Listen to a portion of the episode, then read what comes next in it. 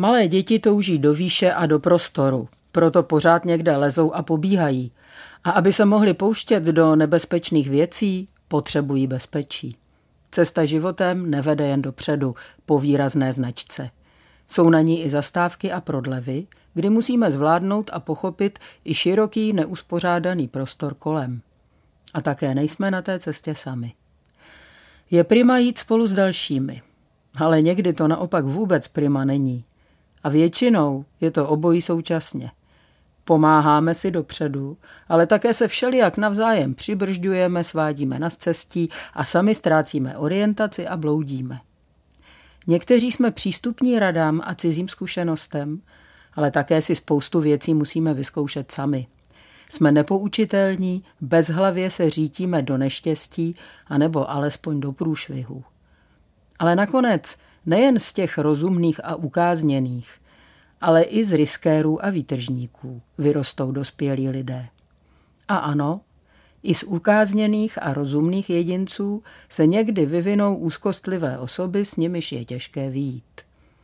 Každá vlastnost má svůj rub a líc, jen se pořádně podívat. Rozpoznat boží jiskru v každém tvoru je nejtěžší úkol učitele. Výchova osobnosti je nemyslitelná bez autority. A jako všechno, i autorita má tvář světlou i temnou. Neodmyslitelně k ní patří vzpoura. A unést vlastní vzpouru je stejně těžké, jako snášet autoritu. Funkce nebo pozice navíc autoritu nezaručuje, jak dobře vědí učitelé i rodiče. A šéfové a politici to popírají. V září nastoupily do prvních ročníků dvě skupiny dětí. Na ty malé prvňáčky všichni myslíme s láskou i trochou lítosti nad koncem jejich útlého dětství. Jsou tady ale ještě jiné děti, od kterých očekáváme cílevědomý přístup, ty v prvních ročnících středních škol. Je jim patnáct, ještě si nedokážou definovat, čím a hlavně kým chtějí být, i když už se museli rozhodnout pro nějaký cíl. Na pohled už vypadají jako dospělí, ale stále si ještě potřebují hrát. Jejich hračky mají podobu skateboardů, inline bruslí a mobilů. Uznání potřebují, ale pochvalu, která na ně platila v obecné škole, často odmítají. Takových kluků a holek se v nové třídě sejde 25, zpočátku se neznají.